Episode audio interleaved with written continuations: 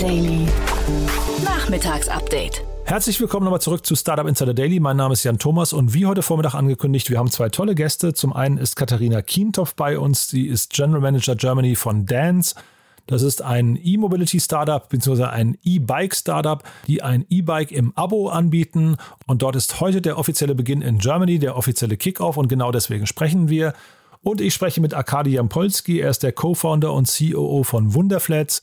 Und äh, ja, Arkadi war ja schon mehrfach bei uns zu Gast. Heute geht es um keine aktuelle News, sondern heute geht es um das Thema Teamkultur. Da hat Wunderflats ziemlich viel zu bieten und Arkadi ist ja auch ein ja, sehr durchdachter Mensch. Von daher hört euch das mal an. Ich glaube, da steckt relativ viel drin, was man dann vielleicht auch im eigenen Unternehmen adaptieren kann. Wir gehen sofort rein in beide Gespräche. Jetzt kommen nur noch mal ganz kurz die Verbraucherhinweise.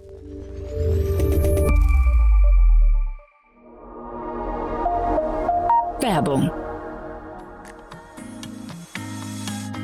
Diese Folge wird präsentiert von Zukunftsready, dem Podcast mit spannenden Gästen aus dem gesamten deutschen Startup-Ökosystem. Host Alex von Frankenberg vom Hightech Gründerfonds spricht in seinem Podcast Zukunftsready mit Menschen, die sich beruflich mit der Zukunft beschäftigen. Es geht um Startups, Mut, disruptives Denken, Innovation und Digitalisierung und wie genau diese Themen in Deutschland vorangetrieben werden können. Spannende Einblicke, klare Meinungen, Denkanstöße mit dem Fokus auf Opportunities. Ihr wollt zum Beispiel wissen, was die Stadt Oldenburg mit den dort ansässigen Unternehmen CW, Büfer und EWE Startups zu bieten hat? Dann hört in die aktuelle Episode rein unter www.htgf.de slash podcast slash zukunftsready slash.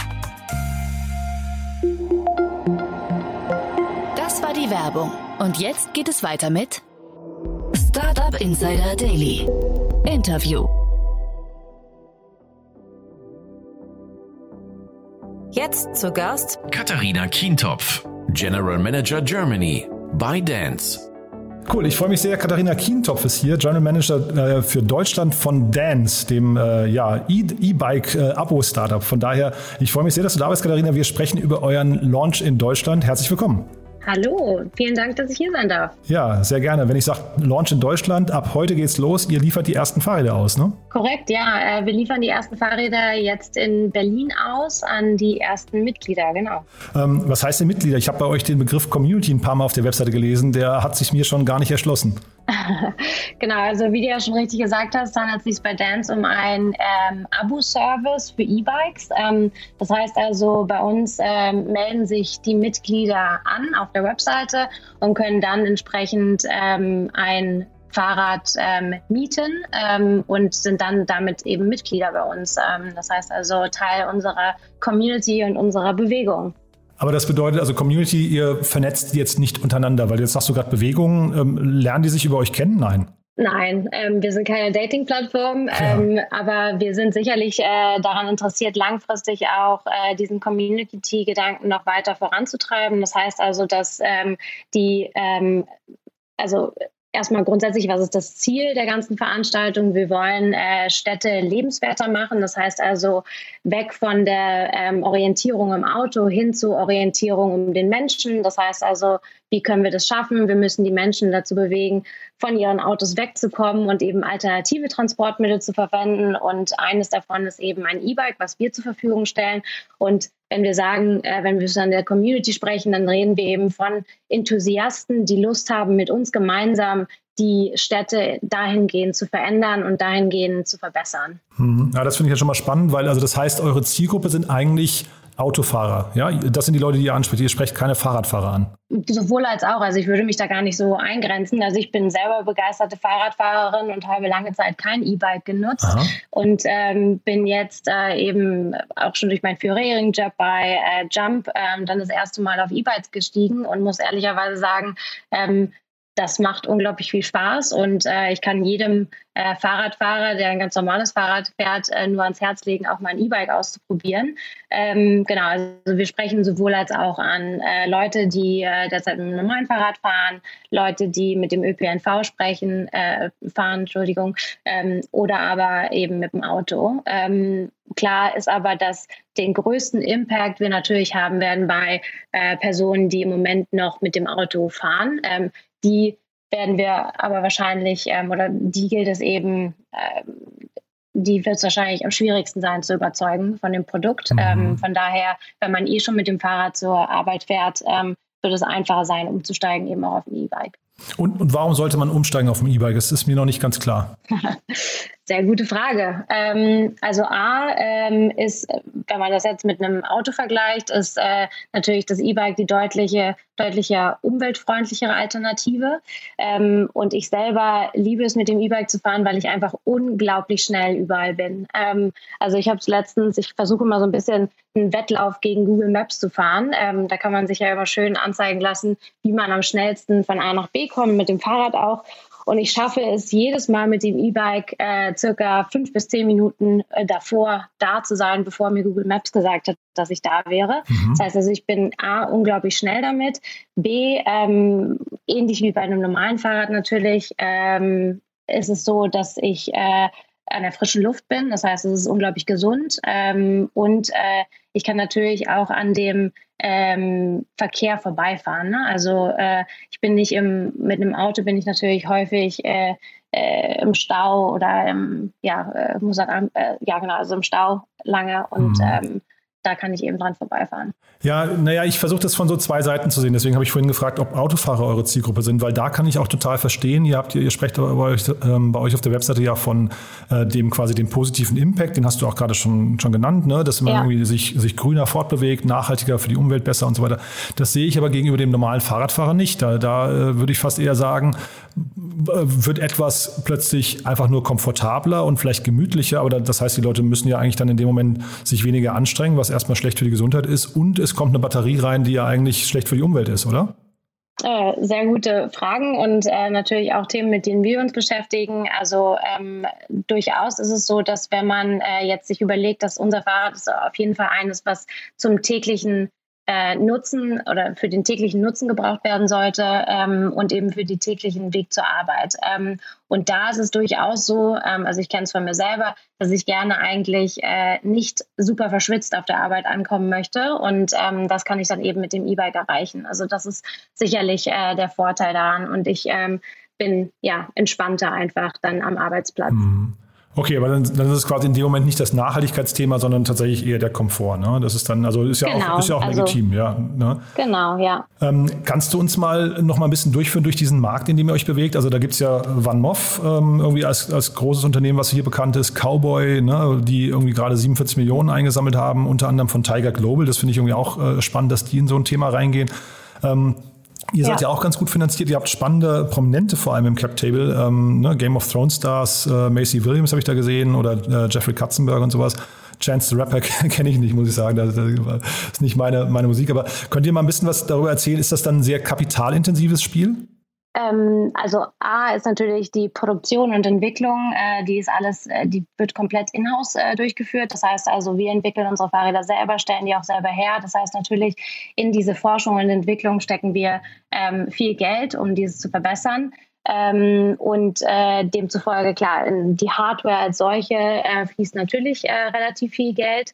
Ähm, und ähm, darüber hinaus werden aber natürlich durch das Leasing-Produkt ähm, die ähm, ja, kriegen wir einen stetigen Cashflow, also ähm, und können den auch sehr gut vorhersagen, anders als beispielsweise beim Sharing-Modell. Und du sprachst ja gerade ähm, auch Konkurrenten an oder hast sie als Konkurrenten bezeichnet, äh, Vanmove und Cowboy, ähm, die ja selber Fahrräder verkaufen, aber eben keine Leasing-Modelle mit Full Service anbieten im Moment. Das heißt also, da unterscheiden wir uns. Vanmove? Ähm, oder also, habe ich das falsch, falsch gesehen vorhin auf, den, auf deren Seite? Also, ähm, so wie ich zumindest äh, der letzte Stand, den ich habe von Vanmove, ist es so, dass man ähm, mal eine Zeit lang äh, das Fahrrad über ein gewisses, aber nicht in einem Abo-Modell äh, mieten konnte, sondern eben ähm, in Form einer, äh, einer, eines Kredites. Ähm, das heißt also, dass man das Fahrrad abbezahlt hat über einen gewissen Zeitraum, ähm, aber eben nicht diesen Full Service äh, mit drin hat. Ähm, und darüber hinaus ist es auch so, dass wir werden in jeder Stadt, in der wir operativ sind, auch einen Shop haben. Das heißt also, dort vor Ort auch Personal haben, die den Service der Fahrräder übernehmen kann. Und ähm, das hat Van Move im Moment maximal über Partnerunternehmen mhm. oder Partnerwerkstätten ähm, äh, hergestellt, aber wird nicht in jeder Stadt, also zumindest ist das mein letzter Stand, äh, vor Ort sein. Und was uns natürlich auch nochmal unterscheidet, ist, dass wir direkt immer zum Kunden hinfahren. Das heißt also, ein Kunde muss nie zu uns in die Werkstatt kommen, um sein Fahrrad zu reparieren oder aber äh, zu uns kommen, um das Fahrrad abzuholen, wenn er ähm, oder sie es anfängt zu mieten, sondern wir kommen immer zu unseren Mitgliedern, da wo sie und ihr Fahrrad gerade sind, hin. Ähm, und darüber hinaus ist es auch so, dass wenn eine Reparatur gebucht wird, dann ist es so, dass ähm, das äh, Fahrrad eben alleine dort stehen kann, also abgeschlossen natürlich, aber der Kunde muss nicht vor Ort sein, wenn wir reparieren, weil wir ein digitales Schloss haben und damit äh, können unsere Mechaniker direkt auf das Fahrrad zugreifen, es reparieren, wieder abschließen und dann kriegt der äh, Kunde einfach eine kurze Notification, dein Fahrrad ist fertig, äh, kannst es dir jetzt hier abholen ähm, oder da, wo es eben gelassen hat und dann einfach wieder weiter damit fahren. Mhm. Das heißt, und das machen die Konkurrenten in der Zeit nicht. Ja, nee, also spannend. Äh, das wusste ich gar nicht. Das heißt, ihr mhm. habt quasi, ihr geht Stadt, Stadt für Stadt vor, ja? Korrekt, ja. Aha. Also im Moment, im ersten Schritt werden wir nur in Berlin sein. Also das ist unser erster Markt, in dem wir launchen. Mm, und dann werden wir sukzessive in andere Städte in Deutschland, aber dann auch europaweit ähm, ausrollen. Aber jetzt, äh, vielleicht kannst du mal was zu euren Preisen sagen, weil ich hatte in irgendeinem Artikel gelesen, 59 mhm. Euro im Monat. Ist das richtig? Ähm, das ist nicht richtig. Äh, wir werden mit einem Preis von 79 Euro in den Markt gehen. 79. Na, ich versuche gerade mal hochzurechnen, weil also ihr, ihr, müsst ja das Fahrrad vorfinden, also ja erstmal die ganzen Konstruktionen ja. vor und Planung und so weiter, aber sag mal, ihr, habt, ihr müsst ein Fahrrad produzieren dann ist das ja quasi von euch vorfinanziert, bis der Kunde es quasi über eine Leasing- oder Leihgebühr abbezahlt hat irgendwann, ja. Korrekt. Und dann müsst ihr ja quasi mhm. noch Personal pro Stadt äh, zur Verfügung stellen, die ja auch jetzt nicht irgendwie äh, das wahrscheinlich nur nebenberuflich machen sollen. Ne? Also das ist schon ein relativ kapitalintensives Spiel, was ihr da vorhabt, oder? Ja, absolut. Also ähm, das ist auf jeden Fall so, durch, dadurch, dass wir immer die Standorte dort auch haben und dergleichen, sind wir sicherlich ähm, ja, relativ kapitalintensiv, ähm, wissen aber auch, ähm, dass äh, wir eben die Möglichkeit haben, durch diesen äh, stetigen Cashflow, den wir eben prognostizieren können durch das Abo-Modell, ähm, wissen, dass wir das äh, ja, rentabel werden. Äh, zwar nicht im ersten Monat, aber dann äh, sukzessive. Mhm. Ähm, und die Idee ist natürlich auch, dass wir ähm, eine gewisse Dichte irgendwann haben werden in den einzelnen Städten. Das heißt also, dass natürlich ein Mechaniker nicht äh, stundenlang von A nach B fahren muss, um die Fahrräder zu reparieren, sondern dass wir dann irgendwann eine so starke Dichte haben, dass er eben nur zwei, drei Minuten zum nächsten Fahrrad fahren muss, um dieses dann zu reparieren ähm, und darüber dann natürlich das ganze Modell noch ein bisschen wirtschaftlicher wird.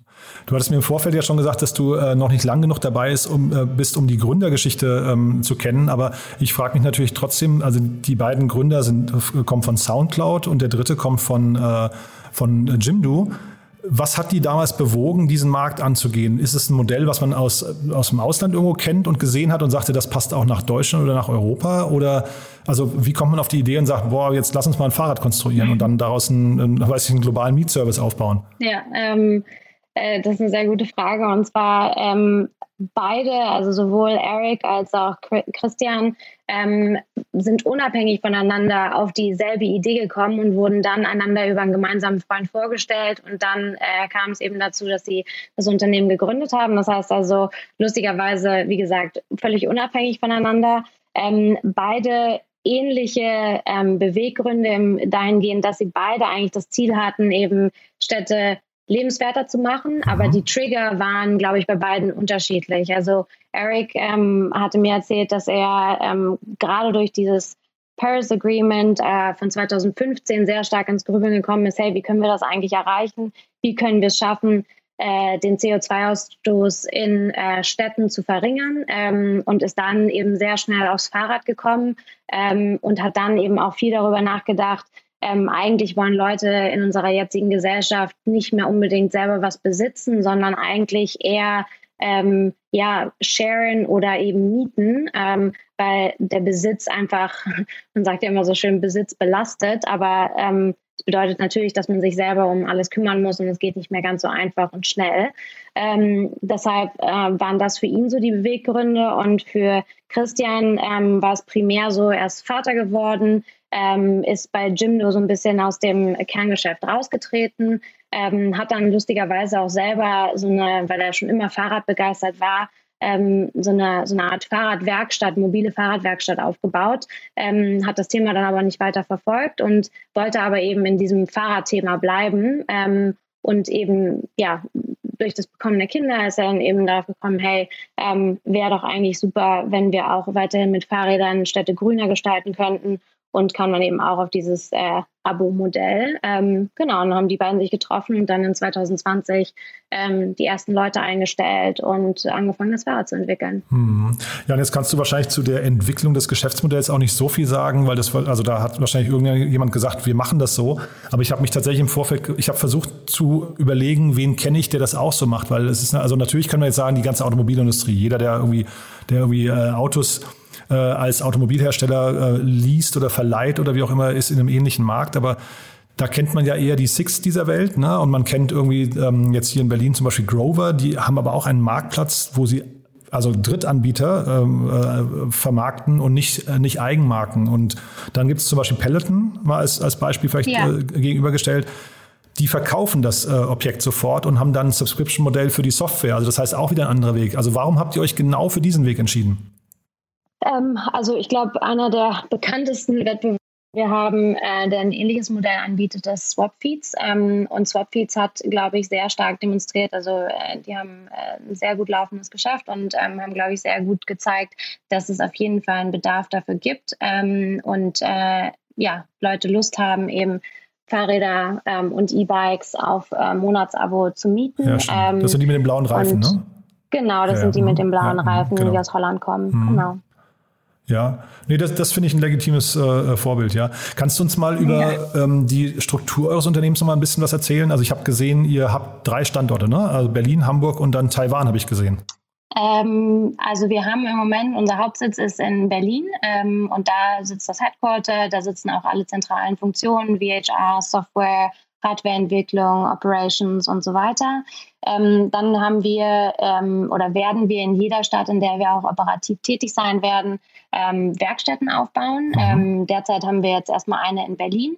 Ähm, weil das, wie gesagt, auch unser erster Markt ist. Ähm, und dann äh, ist es ganz richtig, wir entwickeln das Fahrrad zwar in Berlin, ähm, lassen es aber in Taiwan bauen. Ähm, das heißt also, da haben wir deshalb, ich würde nicht sagen, dass wir dann Standort direkt haben, wir haben da Mitarbeiter, das auf jeden Fall und eben äh, ja äh, ne, ne, ne, ein Hersteller, der für uns dort das Fahrrad dort zusammenbaut. Und dann wird das eben hier rüber geschifft nach Deutschland. Ähm, und hier werden dann die letzten Teile zusammengebaut und dann eben an den Kunden geliefert. Mhm. Und du hast jetzt schon gesagt, ihr nennt keine aktuellen Zahlen, aber jetzt, ich habe mich natürlich jetzt im Vorfeld einfach mal im, im Zuge der Recherche angemeldet bei euch. Dann bekam ich sofort yeah. eine Mail und da hieß es, wir sind positiv überwältigt von dem Interesse und können aber zeitgleich nicht jedem zu Beginn ein E-Bike anbieten. Äh, ja. Was heißt das? Also ihr habt eine lange, lange Warteliste von Leuten, die eigentlich mitmachen wollen, aber jetzt gibt es ja. erstmal quasi eine Handvoll ja. Leute, die äh, beglückt werden und äh, dann quasi die Version, ich weiß nicht, 0.9 mit euch testen dürfen oder wie, wie läuft das ab? Ähm, also dazu muss ich erstmal noch ein bisschen ausholen. Wir haben im ersten Schritt äh, letzten Sommer angefangen, so eine Pilotphase zu starten mhm. mit über 200 Fahrrädern ähm, wo wir erstmal das Modell als solches getestet haben. Da haben wir Fahrräder von der Stange genommen, also nicht unser eigenes, ähm, und haben die für einen sehr günstigen Preis an äh, Tester oder willige Tester äh, vermietet ähm, und haben damit erstmal Software, Operations und dergleichen getestet. Ähm, das heißt also, ähm, diese Leute haben wir uns sehr, sehr wertvolles Feedback gegeben. Ähm, diesen Piloten ähm, haben wir jetzt natürlich zurückgerollt, weil ähm, die neuen Fahrräder, die eigens entwickelten Fahrräder auf den Markt kommen. So, und in der Zeit konnte man sich eben auf die Warteliste eintragen. Und wenn jemand ähm, aus dem Pilotprojekt ähm, gekündigt hat, wurden neue Leute aus der Warteliste nachgeschoben und haben die Möglichkeit bekommen, eben innerhalb dieses Piloten das Fahrzeug zu testen ähm, oder den Service zu testen. Und jetzt im nächsten Schritt ist es so, dass wir ganz genau, wir werden jetzt einige hundert Fahrräder in Berlin äh, launchen. Äh, unsere Warteliste ist aber deutlich länger. Das heißt also, wir müssen jetzt priorisieren.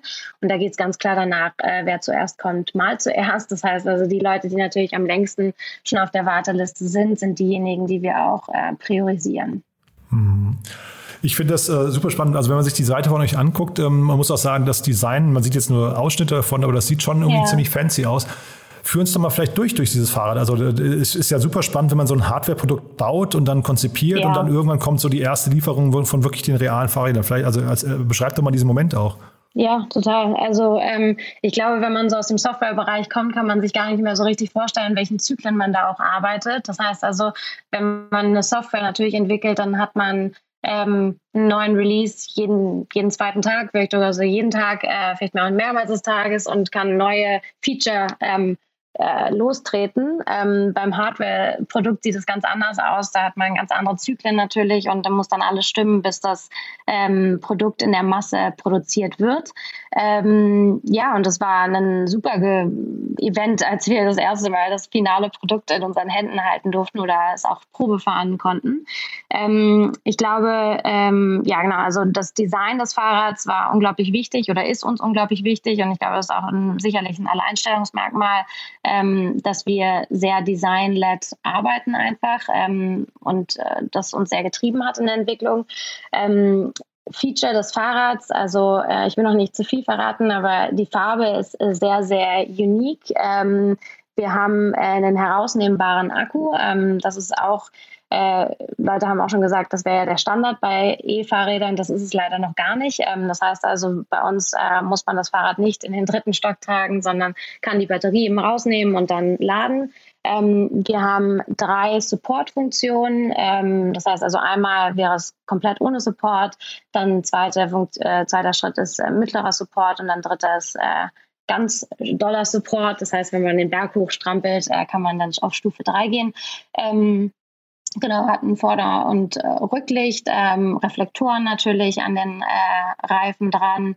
Ähm, und ja, es ist einfach ähm, ist ein Diamond Shape, äh, wie man das auf Englisch sagt. Also so, man würde auf Deutsch dazu Herrenmodell sagen. Das mag ich immer nicht so gerne, weil ich als Frau auch sehr gerne mit dieser Form des Fahrrads unterwegs bin. Ähm, genau, und äh, das sind so die, die Kernelemente. Ähm, eine Sache, die man oder zwei Sachen, die man als Nutzer dazu buchen kann bei dem Fahrrad, sind einmal ein Korb, ähm, der hinten auf den Gepäckträger raufkommt ähm, und auch ein Telefonhalter oder eine Telefonhalterung. Wo ich am Anfang dachte, ach, das brauche ich doch gar nicht. Vor allem, ich bin Berlinerin, ich kenne mich hier super gut aus. Ähm, ich muss kein Navigationssystem anstellen. Bin aber mittlerweile nutze ich diese Halterung eigentlich ständig ähm, und äh, auch einfach nur, um mein Telefon irgendwo hinzustecken. Ähm, also das ist äh, echt ganz cool. Mhm. Ja, äh, finde ich, finde ich wirklich spannend. Das heißt, äh, wie ist denn euer Team strukturiert? Das, also wir haben ja jetzt über die Standorte schon mal gesprochen. Wie viele Leute arbeiten bei euch in der Produktentwicklung? Weil Produktentwicklung heißt ja, ihr habt ja mehrere Säulen, wenn ich es richtig verstehe. Ne? Ihr habt also, ja. ähm, sag mal, wahrscheinlich ein wichtiger Bereich für euch ist jetzt Marketing und, und Vertrieb irgendwie und dann der Aufbau der Organisation, worum du dich gerade kümmerst. Aber dann haben wir wahrscheinlich eben diese anderen Themen. Das ist der ganze Softwarebereich. Ja, ähm, also ihr habt ja eine weiß nicht, ich kann es ja vielleicht nochmal sagen, welche Wichtigkeit diese App hinterher spielt, warum, warum man die überhaupt braucht. Und dann aber, worauf ich hinaus wollte, eben dieser ganze Bereich Hardwareentwicklung, der ist ja, das wäre mhm. wahrscheinlich ein relativ großer Bereich bei euch, ne? Oder, oder sourced man sowas mhm. aus? Ähm, also wir machen ähm, den größten Teil natürlich in-house, ähm, was die äh, Entwicklung des Fahrrads angeht. Also erstmal insgesamt, wir sind mittlerweile über 40 Leute und wollen auch noch stark wachsen bis Ende des Jahres. Ähm, und davon genau, wie ich halt vorhin schon sagte, wir haben ein Hardware-Team, ein Software-Team, äh, ein HR-Team, was tatsächlich auch relativ groß ist, weil wir eben im Moment so viele Leute einstellen. Ähm, und dann eben Marketing und Operations. Ähm, ich kann dir jetzt gerade gar nicht genau sagen, wie viele Leute auf die Zahl genau im Hardware-Team arbeiten. Mhm. Ähm, aber ja, es sind schon ein paar, ähm, die aber auch eben stark zusammenarbeiten mit dem mit den Suppliern aus äh, Taiwan dann, ja es geht darum, eben die auch stark zu steuern und ähm, ähm, ja. Mhm. Und sag mal, wie, eure Kunden, wie findet ihr die? Also was sind da so die wichtigsten Kanäle? Macht ihr das dann über, ich weiß nicht, ist Influencer-Marketing ein Thema für euch oder ist es ganz normales Performance-Marketing oder geht ihr davon aus, einfach ihr, ihr stellt euer Fahrrad auf die Straße und die Leute finden das so cool und rufen dann an? Ja, ähm, also lustigerweise, als ich äh, ja zur Firma gekommen bin oder zu Dance gekommen bin, ähm, gab es ja diese Warteliste schon und ich war echt erstaunt, wie viele Leute da, also wir sind da in den Tausenderbereichen an Leuten, die alleine in Berlin Interesse haben an dem Produkt. Und da habe ich natürlich auch als erstes das Marketing-Team gefragt, hey, was habt ihr denn da gemacht? Und äh, bisher wurde noch gar nichts gemacht. Also es ist äh, wirklich nur über Presseartikel und dergleichen an äh, potenzielle Kunden äh, geraten. Ähm, das heißt also im Moment brauchen wir ehrlicherweise noch gar nichts machen, mhm. ähm, weil wir erstmal diese Warteliste abklappern. Ähm, und dann, ähm, ja, wenn wir es dann irgendwann brauchen, dann werden wir uns darüber Gedanken machen. Ähm, und klar, Social Media und solche Kanäle werden sicherlich einen großen Beitrag leisten, aber ähm, bisher mussten wir da noch nicht stark investieren. Mhm. Und jetzt weiß ich nicht, wie sehr du dir in die Karten gucken lassen möchtest fürs nächste Jahr, aber vielleicht kannst du mal trotzdem einen Ausblick geben. Ähm, ne? Also wahrscheinlich ist Deutschland weiterhin erstmal jetzt so der Kernmarkt und vor allem für dich natürlich. Ne? Ähm, mhm. Ähm, wie viele Standorte wird es geben? Also wie lange müssen zum Beispiel Menschen in, äh, sagen wir, Hamburg und München warten? Ähm, da also wir wollen innerhalb Deutschlands wachsen, ganz genau, und äh, dann eben im nächsten Schritt innerhalb Europas ähm, und dann irgendwann auch weltweit. Ähm, genaue Daten dazu, wann was wie gelauncht wird, kann ich dir noch ge nicht geben. Ähm, sobald es soweit ist, werden wir es auf jeden Fall verkünden. okay. Ja, und dann vielleicht nochmal letzte Frage noch. Du hast ja vorhin schon äh, den äh, Erik, der heißt ja jetzt gar nicht mehr Wolfos, der heißt jetzt Quidinius äh, oder Quidinus Wolfort, das wusste ich gar nicht, der hat geheiratet. Genau. Ne? Ähm, und den Christian ja. Äh, Spring, äh, Spring Springup heißt er, ne? Ähm, äh, erwähnt. Springup, äh, den, ja. ja. den Alexander Jung hast du nicht erwähnt und da habe ich im, ich habe auch im Handelsregister geschaut, der hat auch nur ganz wenig Anteile, ne? Der hat nur 4% in der Firma. Das heißt, der ist nur so, was ich Mitgründer vielleicht, aber gar nicht genau. äh, Kernteam, ne? Genau, also ähm, Alex ist ähm, super häufig auch im Büro bei uns. Das heißt also, er ist schon ein aktives Bestandteil des Teams. Er hat aber eher die Funktion eines Chairmans und arbeitet eben sehr, sehr stark mit Eric zusammen, macht aber auch noch viele Projekte nebenbei und ist vor allem für die Investor Relations Themen zuständig. Mhm. Und die anderen beiden, wie teilen die sich auf? Ähm, also Eric ist der CEO und äh, Christian ist COO. Ähm, das heißt also, ich habe vor allem mit Christian viel zu tun, weil ich eben fürs operative Geschäft zuständig bin. Ähm, genau. Ja. Nee, also super spannende Mission. Äh, Finde ich, find ich spannend, was ihr macht. Jetzt hast du vorhin schon erwähnt, ihr, ihr wollt weiter wachsen, wollt Leute einstellen. Mhm. Wen sucht ihr denn gerade Wichtiges? Ähm, ganz viele Leute, okay. aber da ich natürlich äh, selber fürs operative Geschäft zuständig bin, äh, wir suchen sehr, sehr stark nach äh, fleißigen oder guten ähm, E-Bike-Mechanikern. Ähm, genau, das heißt also, wenn uns jemand jetzt hört, äh, der Lust hat, an Fahrrädern äh, zu schrauben, dann meldet euch sehr gerne. Also alle Jobs stehen auch auf der Website natürlich. Ähm, Genau. Ja, da wäre ich jetzt gespannt, ob wir die wirklich unter unseren Hörerinnen und Hörern haben. Das weiß ich ja. gar nicht. Ich hätte jetzt gesagt, so Online-Marketing und sowas ist dann vielleicht äh, äh der, der bessere Link. Aber ähm, du, bin ich, bin ich selbst gespannt, musst du mal erzählen. Ne? Ähm, cool, ja, dann äh, vielleicht dann zum, zum Schluss, dann kannst du ja vielleicht nochmal äh, einen kurzen, äh, kurzen Schwenk durch eure Team, Teamkultur machen. Also was, wenn man bei euch anfangen würde, was erwartet einen denn dann?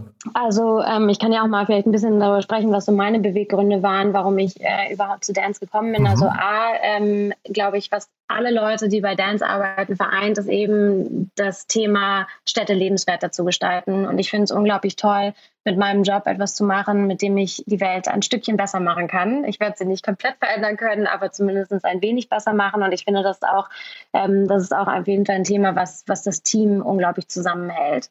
Ähm, und dann äh, war für mich auch wichtig, ähm, mit einem Gründerteam zusammenzuarbeiten, was eben sowas schon mal gemacht hat. Das heißt also natürlich mit Eric und Christian und auch Alexander haben wir da ein Gründerteam, was eben schon erfahren ist und weiß, wie sowas läuft. Ähm, das heißt also, wir sind kein Startup, in dem man sich äh, jeden Tag bangen muss, um ob das Geld ausreicht und ob wir die nächste Investorenrunde hinkriegen oder dergleichen. Das sind wirklich Themen, die ähm, sehr gut von denen gesteuert werden und ähm, wo wir ähm, ja, uns im sicheren Fahrwasser begeben. Das finde ich äh, immer super wichtig. Ähm, und ansonsten zur Kultur grundsätzlich ähm, super flache Hierarchien. Ähm, also ich meine, wir sind auch erst ein Team von äh, ein bisschen über 40 Leuten. Das heißt, äh, da wäre es eh schwierig, wenn es nicht flach wäre. Ähm, und ähm, ja, sehr, sehr offen, super multikulturell. Also Unternehmenssprache ist Englisch. Ich glaube, die einzigen äh, Bereiche, wo wir wirklich Deutsch verlangen, sind äh, eben die City Operations Teams, die ich leite. Das heißt also, da steht natürlich viel Kundenkontakt und wenn wir da in äh, Märkte reingehen, die nicht Berlin heißen, dann wird da Deutsch schon vonnöten sein. Aber ansonsten, ja, sehr multikulturell. Super. Ja, dann also weiterhin viel Erfolg. Danke Vielen Dank, sehr. dass du da warst. Haben wir was Wichtiges vergessen aus deiner Sicht? Nö, äh, eigentlich haben wir jetzt alles gesagt, ja. Cool. Katharina, vielen, vielen Dank. Ähm, und ja, also wir bleiben in Kontakt. Äh, ich freue mich aufs nächste mhm. Update bei euch und bin gespannt danke. auf die Fahrräder, die wir wahrscheinlich demnächst durch Mitte fahren sehen. Ja, freue mich mit drauf. Okay, danke dir.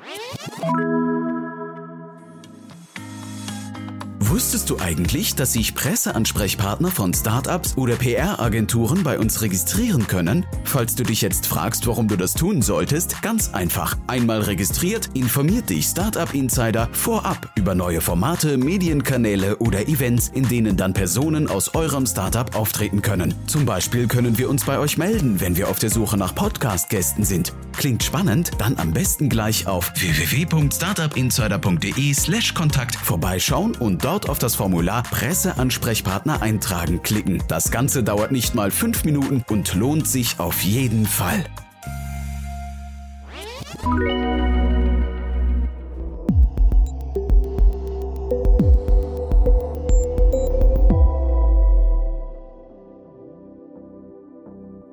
Jetzt zu Gast Arkadi Jampolski, Co-Founder und COO von Wunderflats.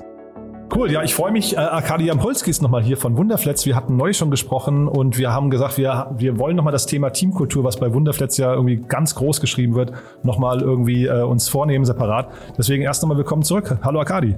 Hallo Jan. Ja, toll, dass du nochmal da bist. Ähm, wir wollen es ganz kurz machen, aber ich weiß aus der Vergangenheit, dass bei euch, ihr seid ja gerade stark am Wachsen, wir haben neulich über die Finanzierungsrunde gesprochen und äh, ich weiß dass aus der Vergangenheit, dass das Thema Team und Teamkultur bei euch äh, ganz, ganz hoch gehängt wird. Ähm, sag doch mal vielleicht ein, zwei Sätze zu Wunderflats und dann erzähl doch mal, was du unter Teamkultur und vor allem, was so die Learnings für dich äh, zum Thema gute Teamkultur äh, aus der Vergangenheit sind.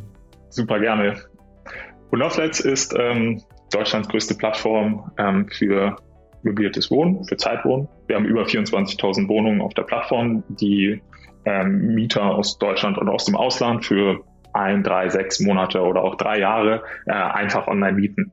Und unsere Vision ist es, ähm, Europas kundenzentrischtes Wohnunternehmen zu bauen, äh, bei dem man einfach online Wohnungen mieten kann. Mm. Und mit diesem Thema ähm, haben wir bereits, als wir angefangen haben, uns gefragt, was für eine Teamkultur brauchen wir, um erfolgreich zu sein in diesem Markt und mit diesem Thema. Wir haben uns das gefragt aufgrund der ähm, immer wiederkehrenden Aussage, dass äh, äh die Kultur äh, die äh, Strategie immer übertrumpft. Also man kennt ja dieses, äh, äh, diesen Spruch, äh, Culture Eats Strategy for Breakfast. Ähm, wir haben das mal ähm, ernst genommen und haben überlegt, ähm, was wollen wir da eigentlich schaffen und bauen und was brauchen wir da für ein Team. Und in der Industrie, in der wir tätig sind, in der Immobilienindustrie und in der Internetindustrie, ähm, gibt es so ein paar Zusammenhänge und ein paar Gegensätze, die wir beachten müssen. Also in der Immobilienindustrie sind, ist es äh, geht es um sehr langfristige, sehr nachhaltige äh, Beziehungen, die zum Teil über Jahre aufgebaut werden. In der Internetindustrie äh, gibt es viele Unternehmen, äh, wo die durchschnittliche Verweildauer der Mitarbeitenden äh, bei zwei Jahren liegt. Äh, das heißt, die Hälfte wechselt nach einem Jahr, die andere Hälfte nach drei Jahren den Arbeitgeber ähm, und wechselt dann zwischen Google, Apple, Amazon und Facebook ähm, hin und her. Ähm, oder zwischen Auto 1 und äh, M26 ähm, und äh, Zelonis. Äh, und da war für uns die Frage, mit welchem kulturellen Rezept werden wir erfolgreich?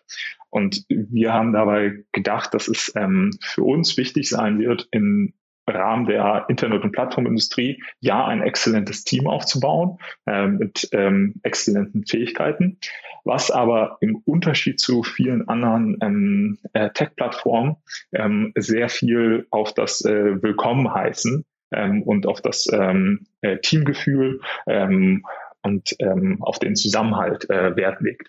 Äh, denn dadurch äh, dachten wir, haben wir ein großes äh, Rezeptelement ähm, für äh, den Markt drin. Nämlich wenn wir für Mietende und für Vermietende eine sehr warme, eine effiziente und willkommen heißende ähm, Verbietung ähm, gestalten wollen, müssen wir das im Team auch tatsächlich, muss sich das im Team so anfühlen, ansonsten wird das Produkt und wird die, werden die Kundenprozesse nicht so.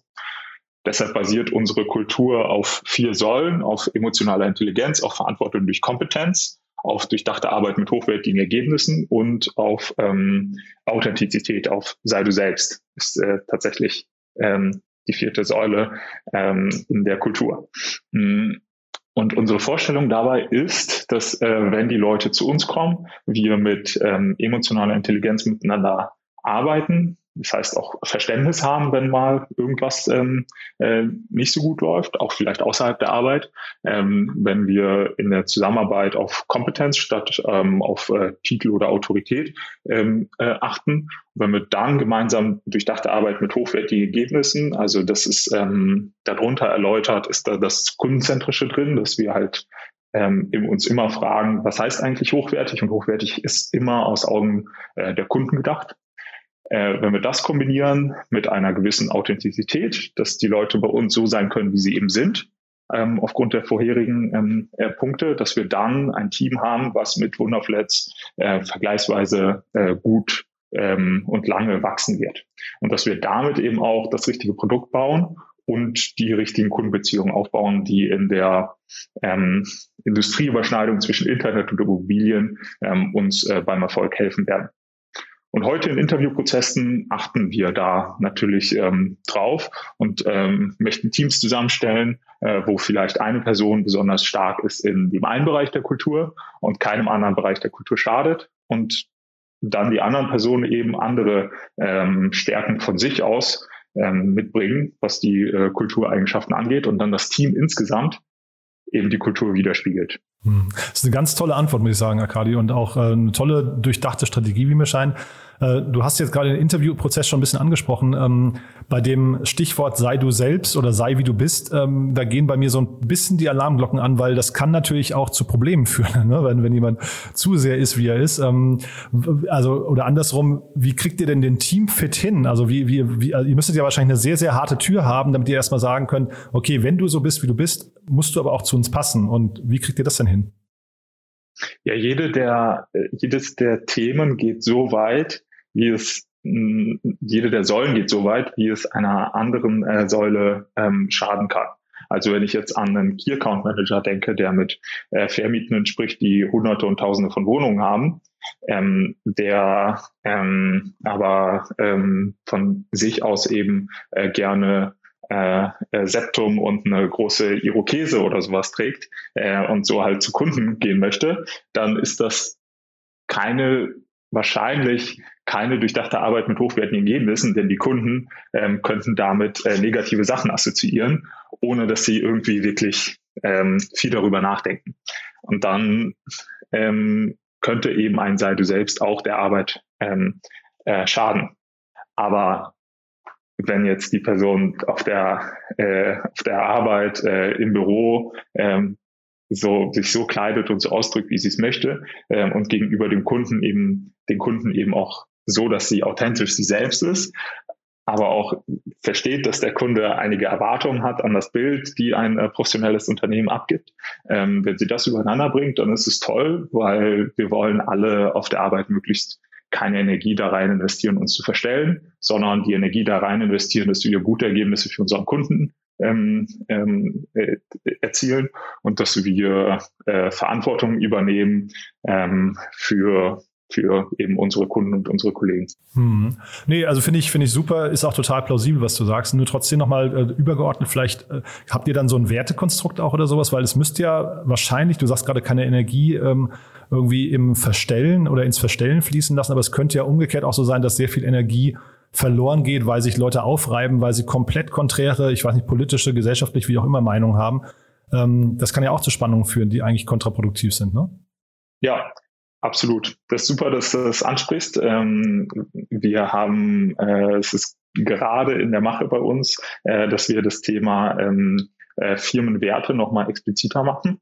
Ähm, und da ist natürlich das Thema äh, äh, Freiheit, ähm, was äh, bei Wunderflats äh, vom Kern des Geschäftsmodells an mitschwingt, äh, sehr, sehr zentral. Also das äh, äh, zum Beispiel äh, wollen wir auch ermöglichen, ähm, dass Leute ähm, sehr einfach ähm, und flexibel woanders wohnen können.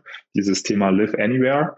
Ähm, äh, das ist so ein Kerngedanke von Wunderflats, weil wir eben glauben, wenn Leute dort sein können, einfacher dort sein können, wo sie möchten, inspiriert sie das, ähm, großartige Dinge zu tun.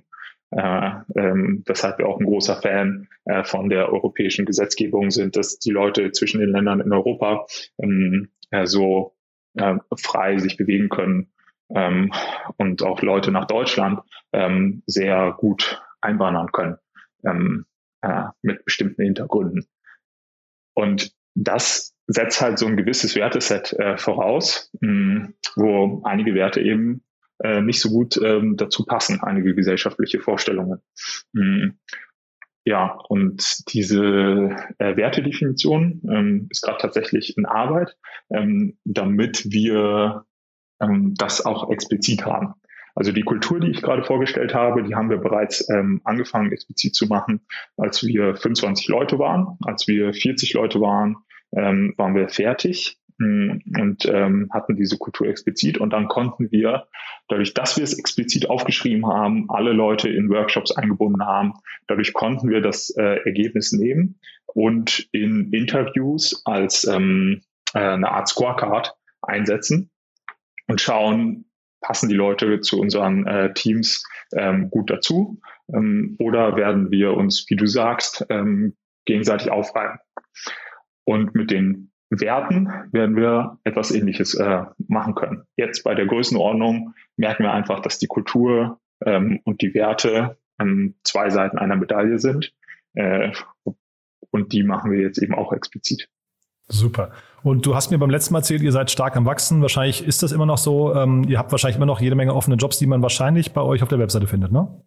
Richtig. Ja. ja. Und viele noch nicht, ähm, wie das immer so ist. Äh, vieles ist in Arbeit äh, und äh, wir haben auch viele Stellen, die noch in den nächsten Wochen ausgeschrieben werden. Also das heißt auch ruhig proaktiv bei euch melden oder immer mal wieder vorbeischauen. Richtig. Ja. Cool. Einfach E-Mail an team.wunderflats.com und äh, äh, wir haben schon sehr viele Leute aus Initiativbewerbungen heraus äh, eingestellt. Klasse. Akadi hat großen Spaß gemacht. Vielen Dank, dass du nochmal da warst. Ich finde, wie gesagt, bei euch das Thema Teamkultur macht Spaß, darüber zu reden. Wir bleiben in Kontakt. Wenn es Neuigkeiten gibt bei euch, hören wir uns wieder, ja? Machen wir. Jan, danke sehr. Startup Insider Daily, der tägliche Nachrichtenpodcast der deutschen Startup-Szene. So, das war's für heute. Damit sind wir durch. Das waren Katharina Kientopf, General Manager Germany von Dance und Arkadi Jampolski, Co-Founder und CEO von Wunderflats. Ich hoffe, es hat euch Spaß gemacht. Wenn dem so sein sollte, wie immer die Bitte, empfehlt uns gerne weiter. Wir freuen uns, wenn diese Art von Gesprächen von möglichst vielen Leuten gehört werden. Tut uns einen Gefallen, empfehlt das Freunden, Bekannten, äh, Arbeitskolleginnen und Kollegen weiter und oder empfehlt das auf Apple Podcast weiter.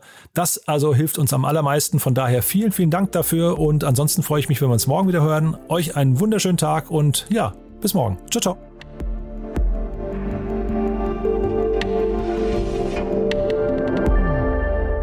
Diese Folge wurde präsentiert von Zukunftsready, dein Podcast über Chancen und notwendige Veränderungen im Startup-Ökosystem mit Alex von Frankenberg vom Hightech Gründerfonds.